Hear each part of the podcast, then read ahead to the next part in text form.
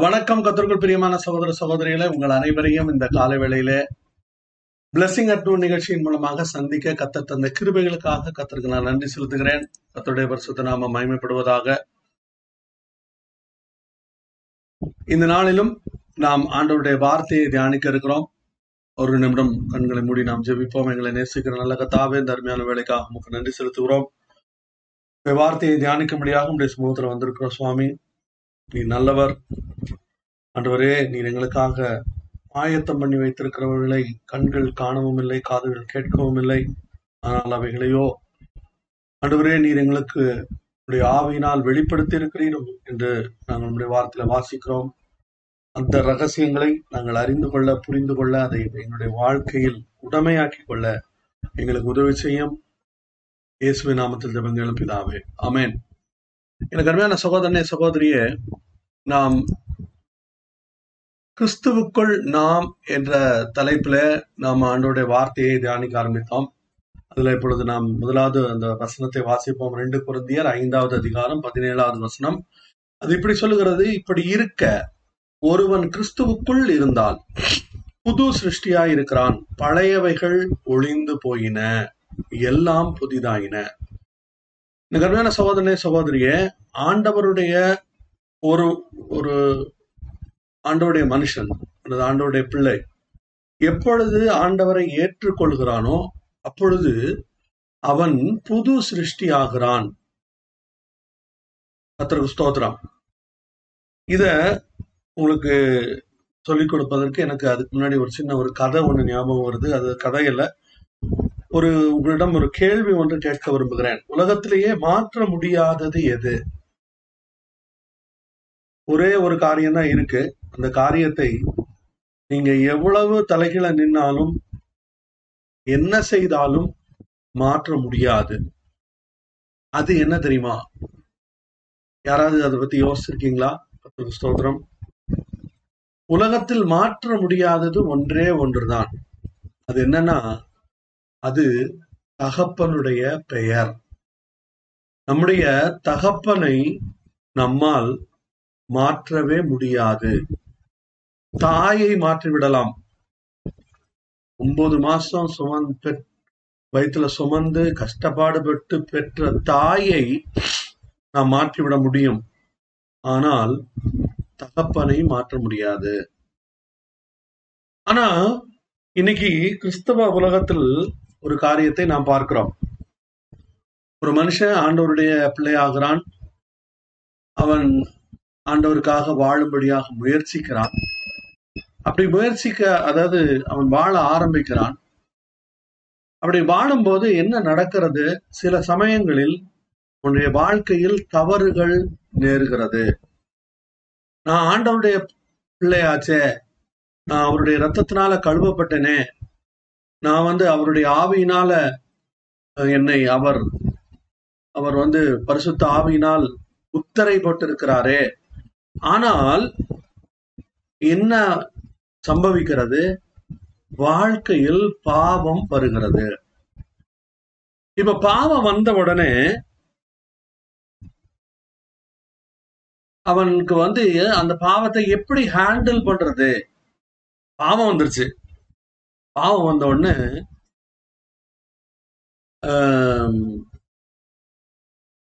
அவர்கள் என்ன செய்வாங்க? ஏதாவது உதவியை தேடி போறது நல்லது. கத்தருக்கு ஸ்தோத்திரம்.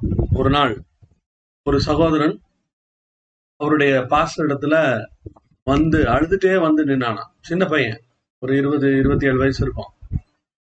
அப்போ அவன் வந்ததை பார்த்த அவனுடைய அந்த பாஸ்டர் வந்து அவன்கிட்ட கேட்டிருக்காரு. என்னப்பா உனக்கு என்ன பிரச்சனை? அப்படின்னு கேட்டிருக்காரு. அப்ப அவன் சொல்லியிருக்கான் ஐயா நான் வந்து பிசாசுடைய பிள்ளையாய் மாறிவிட்டேன். இவர் கேட்டிருக்காரு அப்படியா என்ன நடந்துச்சு சொல்லு. அவனுக்கு ரட்சிக்கப்படுவதற்கு முன்பதாக அவனுக்கு புகைப்பிடிக்கிற பழக்கம் இருந்திருக்கிறது.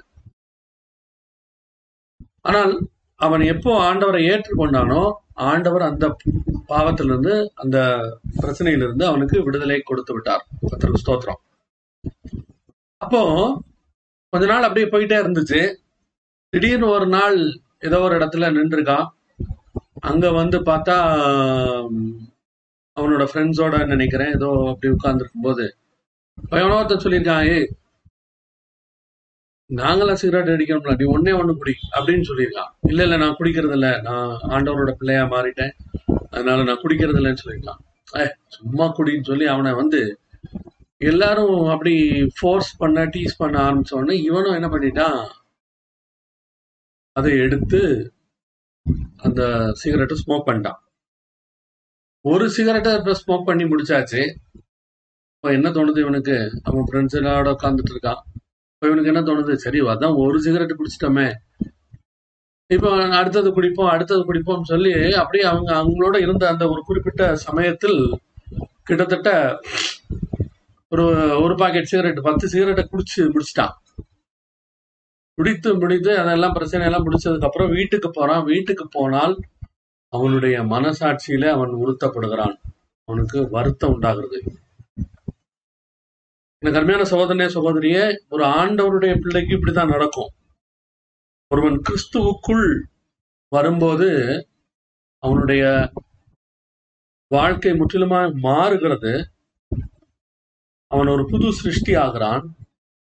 அதுல ஒரு நல்ல விஷயம் என்ன நடக்குது அப்படின்னா நம்முடைய மனசாட்சி கூர்மையாகிறது ஷார்ப் ஆகுது. ஒரு சின்ன காரியம் ஆண்டவர் துக்கப்படுத்தின உடனே நம்முடைய மனசாட்சி டிஸ்டர்ப் ஆகுது. ஆனால் இங்கு இந்த பையன் என்ன பண்ணிட்டான் பாருங்க பத்து சிகரெட் குடிச்சு முடிச்சிட்டான். இவனுக்கு வந்து ஹி ஃபெல்ட் லைக் ஐயோ ஆண்டவரை நம்ம துக்கப்படுத்திட்டோமே அப்படின்னு சொல்லிட்டு அப்படி பிசாசு பிள்ளையா மாறிட்டேனே அப்படின்னு சொல்லிட்டு அவன் வந்து பாஸ்டர் கிட்ட வந்து அழுதுட்டு இருக்கான். அப்போ அந்த பாஸ்டர் சொன்னாராம் தம்பி நீ வந்து சிகரெட் குடிச்சது தப்புதான். அதுல எந்த மாற்றமும் இல்லை. ஆனால் ஒரு காரியம் கவனிச்சியா? சிகரெட் குடிக்கிறவங்களும் தண்ணி அடிக்கிறவங்களும் யாரும் வந்து இப்படி ஆஸ்டர் கிட்ட வந்து அழுதுட்டு இருக்கல. ஆனா நீ அழுற. அப்படின்னா அதுக்கு காரணம் என்ன? உன்னுடைய இருதயத்துல இந்த பரிசுத்தாவியானவர் இந்த பாவத்தை குறித்து உனக்கு கண்டித்தபடினால் உனக்கு அதை உணர்த்தினபடினால் நீ வருத்தத்தோடு வந்திருக்கிறாய். அதனால நீ வந்து அந்த பையன் என்ன சொல்லியிருக்கான்? நான் வந்து பிசாசு பிள்ளையா மாறினது மட்டுமில்ல என்னுடைய ரட்சிப்பையே இழந்துட்டேன் அப்படின்னா நீ வந்து ஒன்று நீ வந்து பிசாசுடைய பிள்ளையா மாறல.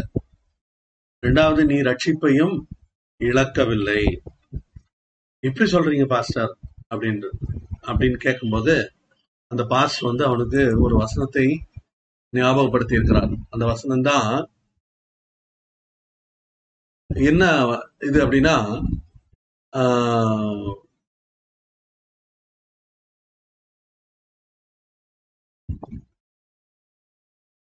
ஸ்தோத்திரம்.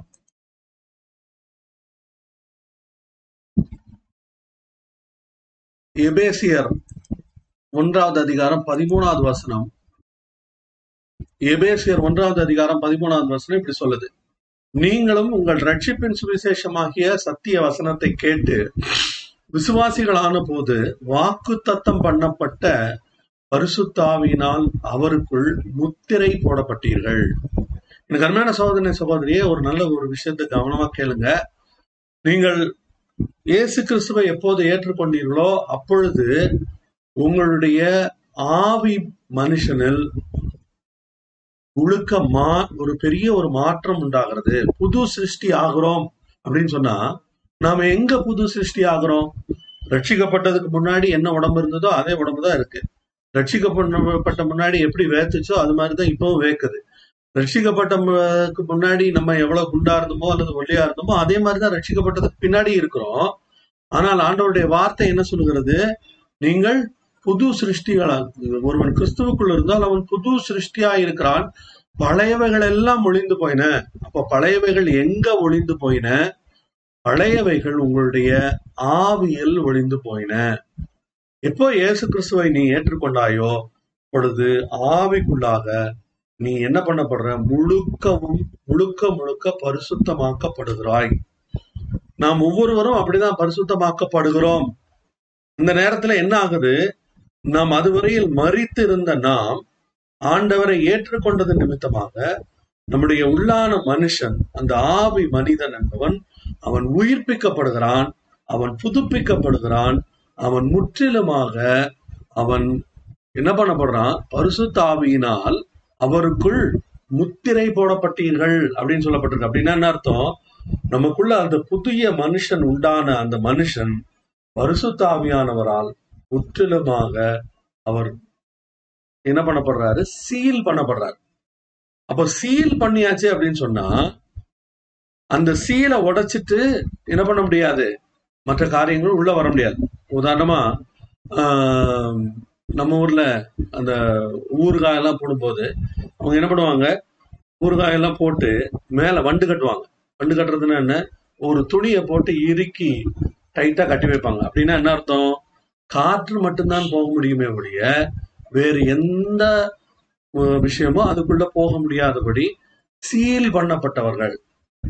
சில இடங்கள்ல என்ன பண்ணுவாங்கன்னா ஆஹ், அந்த தேன் அந்த மாதிரி விஷயங்களை பாட்டில் அடைச்சு அது கெட்டு போகக்கூடாது என்பதற்காக வேறு வெளியிலிருந்து எதுவும் உள்ள போயிடக்கூடாது. மாய்ஸ்டர் அந்த மாதிரி எதுவும் கெட் உள்ள போயிடக்கூடாது அப்படிங்கிறதுக்காக அதை வந்து மெழுகினால சீல் பண்ணுவாங்க. அப்படி சீல் பண்ணப்படும் போது உள்ள இருக்கிறது நம்ம எப்படி உள்ள வச்சோமோ அதே போல அதே தரத்தோடு இருக்கும். கருமையான சோதனை சகோதரிய நல்ல கவனி உனக்குள்ள பரிசுத்தாவியானவர் நீ ரட்சிக்கப்படும் போது உனக்குள்ள பரிசுத்தாவியானவரால் நீ முத்திரை போடப்பட்டிருக்கிறாய் அல்லது சீல் பண்ணப்பட்டிருக்கிற அப்படின்னா என்ன அர்த்தம்? No matter what you do you can not corrupt your inner man அந்த ஸ்பிரிட்டை வந்து கரப்ட் பண்ண முடியாது. அப்போ கரப்ட் ஆனது எது? அப்படின்னா நம்முடைய ஆத்மாவும் சரீரமும் கரப்டாக முடியும். ஆண்டவருக்கு முன்னாடி நிக்கிறதுக்கு நமக்கு ஒரு நீதி அவசியமாக இருக்கிறது. அந்த வசனம் என்ன சொல்லுது? நம்ம அதை வாசிப்போமா?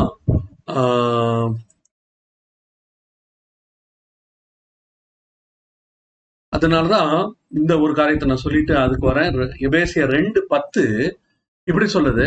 ஏனெனில் நற்கிரியைகளை செய்கிறதற்கு ஏனெனில் நற்கிரியைகளை செய்வதற்கு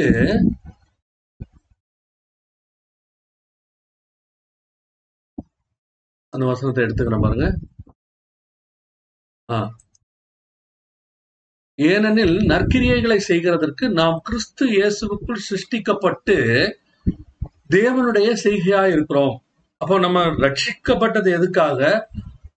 நாம் நற்கிரியைகளை செய்யும்படியாக தான் நாம் கிறிஸ்துவுக்குள் கிறிஸ்து இயேசுவுக்குள் சிருஷ்டிக்கப்பட்டிருக்கிறோம். அப்ப நற்கிரியைகளை செய்கிறேன் பேர்வழின்னு சொல்லிட்டு ஏதோ நம்முடைய முயற்சியினால நான் அதை பண்றேன் இதை பண்றேன். இல்ல நம்ம என்ன முயற்சி பண்ணாலும் நம்ம என்ன செய்தாலும் அதனால நாம் ஆண்டவருடைய சமூகத்தில் நாம் ஏற்றுக்கொள்ளப்பட முடியாது. அதனாலதான் ஆண்டவர் என்ன பண்ணாரு? நமக்காக கிறிஸ்துவை சாபமாக்கினார். அவர் நம்முடைய நீதியானபடியினால் அஹ், இந்த வசனம் இப்படி சொல்லுது பாருங்க. நாம் அவருக்குள் தேவனுடைய நீதியாகும்படிக்கு பாவம் அறியாத அவரை நமக்காக பாவமாக்கினார். இந்த கண்மையான சோதனை சகோதரியே நாம் நம்முடைய நீதியோடு நாம் இருக்கிற வண்ணமாக நம்முடைய செயல்கள் நற்கிரியைகள் தான தர்மங்கள் இதெல்லாம் கொண்டுட்டு நம்ம ஆண்டவருடைய சமூகத்தில் ஆண்டவருக்கு அக்செப்டபிளா ஆக முடியாது. அதனாலதான் ஆண்டவர் என்ன செய்யறாரு நம்மை நமக்காக அவர் பாவம் அறியாத அவர் நமக்காக பாவமானபடியினால் பாவமே உருவான நாம் அவருக்குள்ளாக நீதிமான்களாக கருதப்படுகிறோம். அந்த நீதிமான்களாக கருதப்படுதல் அப்படிங்கும்போது அது ரெண்டு விதமான நீதி இருக்கு. ஒண்ணு இந்த உலக பிரகாரமான ஒரு நீதி இருக்கிறது. ரெண்டாவது ஆண்டவர் ஏற்றுக்கொள்ளும் ஒரு நீதி. உலக பிரகாரமான நீதி அப்படின்னு என்ன அர்த்தம்? நீங்க ஒரு இடத்துல வேலை செய்றீங்க. அந்த வேலை செய்தால் அந்த வேலையில ஒரு நீதி இருக்கிறது. என்னன்னா வேலையில நீ அவங்க கொடுக்குற சம்பளத்துக்கு நான் இந்த வேலையை செய்வேன். இதுதான் அக்ரிமெண்ட் இதுதான் நீங்க அந்த வேலையை அவங்க சொன்ன மாதிரி செய்து முடிக்கும் வரையில் என்ன பிரச்சனை இல்லை. ஒரு பிரச்சனையும் இல்லை. ஆனால் அந்த நீதியை நாங்க அவங்க சம்பளம் கொடுப்பாங்க நான் என் இஷ்டத்துக்கு வேலை செய்வேன் அப்படின்னு சொன்னா நீங்க அங்க என்ன பண்றீங்க? அந்த நீதியை டிஸ்டர்ப் பண்றீங்க. அது என்ன ஆகும் உங்களுடைய அந்த ஓனரோ அல்லது கம்பெனியினுடைய முதலாளியோ அல்லது ஆபீசரோ என்ன செய்வாரோ? உங்களை ஒரு நாள் வீ காலு வீட்டுக்கு போ அப்படின்னு சொல்லி அனுப்பி விட்டுருவார். இதே போலதான் ஒரு திருமண உறவிலும் கூட திருமண உறவிலும் சில நிபந்தனைகள் இருக்கிறது. மனுஷன் ஒரு மனுஷனும் மனுஷியும் அவர்கள் திருமணத்திற்குள்ளாக வரும்போது அவர்கள் ஒரு ஒப்பந்தம் பண்ணி கொள்கிறார்கள். அந்த ஒப்பந்தத்துல அவர்கள் அதுக்கு உண்மையாய் இருக்கிற வரையிலும் அந்த அந்த திருமணம் நல்லா இருக்கும். நான் கல்யாணம் பண்ணிட்டேன். அதனால நான் என் இஷ்டப்படி என்ன வேணாலும் செய்வேன். நீ என்னை ஏற்றுக்கொள்ளணும் அப்படிங்கிற மாதிரி ஒரு மனுஷன் பிஹேவ் பண்ண ஆரம்பிச்சான்னா எவ்வளவு நாள் அந்த பொண்டாட்டி அவன் கூட இருப்பா? ஒரு நாள். பை பை சொல்லிட்டு டைவர்ஸை கொடுத்துட்டு போயிடுவா அப்போ இந்த நீதி இந்த மாதிரியான இதெல்லாம் வந்து நம்ம உலக வாழ்க்கையில் நாம் செயல்படுகிற விஷயங்கள்.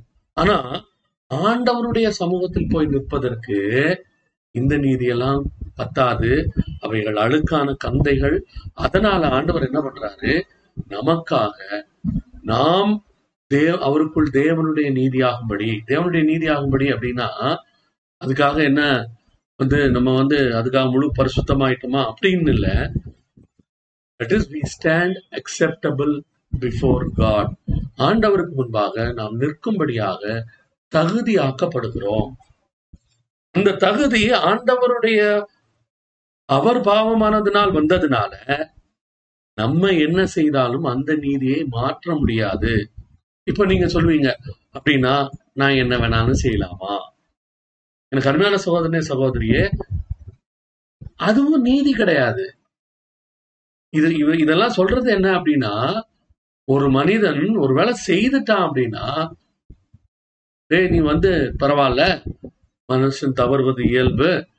நீ வந்து உன்னுடைய பாவங்களை அறிக்கையிட்டு நம்மில் பாவம் இல்லை என்போமானால் நாம் பொய்யர்களா இருப்போம்னு ஆண்டவருடைய வார்த்தை சொல்லுது. அப்போ நாம் பொய் சொல்லாதபடிக்கு நம்ம ஆண்டவருடைய சமூகத்துல நம்மை நாமே தாழ்த்தி அறிக்கையிட்டு ஆண்டவரோடு கூட அதுல ஒப்புரவாகி நாம் பழையபடி அந்த இடத்துக்கு வர்றோம். அதனாலதான் ஒரு சேயிங் உண்டு sin never destroys the relationship sin destroys fellowship. அப்படின்னா என்ன அர்த்தம்? பாவம் அந்த உறவை அல்லது அந்த ஆஹ், அவர் தகப்பன் நாம் பிள்ளை அப்படிங்கிற உறவை அது என்ன பண்ண முடியாது? பாவம் உடைக்க முடியாது. என் பிள்ளை என்ன தப்பு பண்ணாலும் அவன் என் பையன்தான்.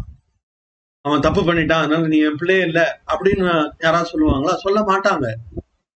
ஆனால் ஒருவன் ஒரு ஒரு பையன் அவன் தகப்பனுக்கு விரோதமாக அவருக்கு பிரிய பிரியம் இல்லாததை அவன் செய்து கொண்டே இருப்பானானால் அங்கு என்ன நடக்கிறது?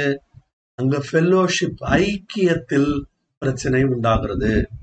எனக்கு அருமையான சகோதரனே சகோதரியே கிறிஸ்துவுக்குள்ளாக நாம் இருக்கிறோம் என்றால் என்ன நடக்கிறது? நாம் அவருக்குள்ளாக வாழ ஆரம்பிக்கிறோம். அவருக்குள்ளாக நற்கிரியைகள் செய்ய ஆரம்பிக்கிறோம். நம்முடைய பாவத்திலிருந்து விடுதலையாகி பாவமில்லாத ஒரு வாழ்க்கையை வாழ நாம் என்ன பண்றோம்? நாம் ஆரம்பிக்கிறோம். அந்த பாவம் இல்லாத வாழ்க்கைக்கும் அது நம்முடைய திறமையினால வாழ முடியுமா? இல்ல. அதற்கும் ஆண்டவர் தான் கிருப தராரு. பாவத்தை மேற்கொள்வதற்கு ஆண்டவர் கிருபை தருகிறார். அந்த பாவத்துல அதை செய்யும் போது அது என்ன உண்டாகுது? நமக்குள்ளாக ஒரு அருவருப்பு உண்டாகிறது. ஒரு மனிதன் ரட்சிக்கப்பட்ட போது பாவத்தின் மேல் இருக்கிற வெறுப்பை விட அவன் ரட்சிக்கப்பட்ட ஆண்டவருடைய பிள்ளையாகி அவன் அதுல வளர ஆண்டவரோடு இருக்கிற உறவிலும் ஐக்கியத்திலும் வளர வளர வளர ஒரு மனிதன் பாவத்தை அதிகம் அதிகமாக வெறுக்க ஆரம்பிப்பான். ஒரு சின்ன ஒரு காரியம் அவனை மிகவும் வருத்தத்திற்குள்ளாக்கும். ஐயோ என்னை எவ்வளவு நேசிக்கிற ஆண்டவருக்கு விரோதமாக நான் இப்படி செய்து விட்டேனே அப்படின்னு சொல்லி அவன் என்ன பண்ணுவான்? ஆண்டவருடைய சமூகத்தில் அதற்காக வருத்தப்படுவான். அவன் வந்து இன்னும் துக்கப்பட்டு அது இன்னும் அந்த அந்த காரியம் மறுபடியும் அவனுடைய வாழ்க்கையில் வராதபடி அவன் தன்னை காத்து கொள்வான் இதுதான் ஒரு கிறிஸ்தவ வாழ்க்கை. எனக்கு அருமையான சகோதரனே சகோதரிய இது வந்து பாவத்துக்கு லைசன்ஸ் கொடுக்கிற வாழ்க்கை இல்ல. கிறிஸ்துவுக்குள் நாம் வாழ ஆரம்பிக்கும் போது நம்முடைய வாழ்க்கை அது ஆசீர்வாதமாகிறது. முதலாவது அது என்ன பண்ணுது? நம்மளை வந்து அதுவரையில் மேற்கொண்ட பாவத்தின பாவத்திற்கும் அது வரையில் மேற்கொண்ட எல்லா அந்த பாவ சுபாவங்களுக்கும் நம்மை நீங்களாக்கி நம்மை விடுவிக்கிறது. அதன் மூலமாக நாம் என்ன பண்றோம்? ஒரு ஆசீர்வாதமான ஒரு வாழ்க்கைக்குள்ளாக வருகிறோம். அதுதான் கிறிஸ்துவுக்குள்ளாக வருகிற வாழ்க்கையின் முதல் படி. இன்னும் கிறிஸ்துவுக்குள்ளாக அவர் ஏராளமான ஆசீர்வாதங்களை அதிசயமான காரியங்களை ஆண்டவர் என்ன பண்ணியிருக்காரு? நமக்காக வைத்திருக்கிறார். அதை நாம் வரும் நாட்களில் நாம் தியானிப்போம். ஒரு நிமிடம் கண்களை மூடி நம்ம ஜெபிப்போமா? எங்களை நேசிக்கிற நல்ல கத்தாவே இந்த அருமையான வேலைக்காக உங்களுக்கு நன்றி செலுத்துகிறோம். எங்களை ஆண்டவரே நாங்கள் பாவம் செய்யும் போது ஆண்டவரே உறவு மாறுவதில்லை. நாங்கள் ஒருபோதும் உடைய பிள்ளையாய் இருக்கிற நாங்கள் ஒருபோதும் பிசாசனுடைய பிள்ளையாய் மாறுவதில்லை. ஆனால் நாங்கள் ஐக்கியத்தில் பாதிப்பு உண்டாகிறது என்பதை இன்று கற்றுக்கொள்ள நீர் எங்களுக்கு உதவி செய்தபடி நான் ஸ்தோத்திரம். ஆண்டவரே நாங்கள் ஒரு நாளும் உங்களை விட்டு உங்களை விட்டு தூரம் போகாதபடி உம்மோடு நெருங்கி எப்போதும் உம்மோடு நடக்கிறவர்களாய் காணப்பட எங்களுக்கு செய்யும் எங்களை தாழ்த்துகிறோம் பெருமையாக்குகிறோம் தொடர்ந்து வழி நடத்தும் எல்லா துதிகனமையுமே நீர் எடுத்துக்கொண்டோம். இயேசுவின் நாமத்தில் எங்களை பிதாவே. அமேன் அத்துடைய பரிசுத்த நாமத்துக்கு மகிமை உண்டாவதாக. என்னோடு கூட தொடர்ந்து இணைந்திருங்கள். அத்த தாமே உங்களை ஆசீர்வதிப்பாராக. மீண்டும் அடுத்த நிகழ்ச்சியில் உங்களை சந்திக்கும் வரை உங்களிடமிருந்து விடைபெறுவது உங்கள் சகோதரன் சந்தோஷ். அல்லேலூயா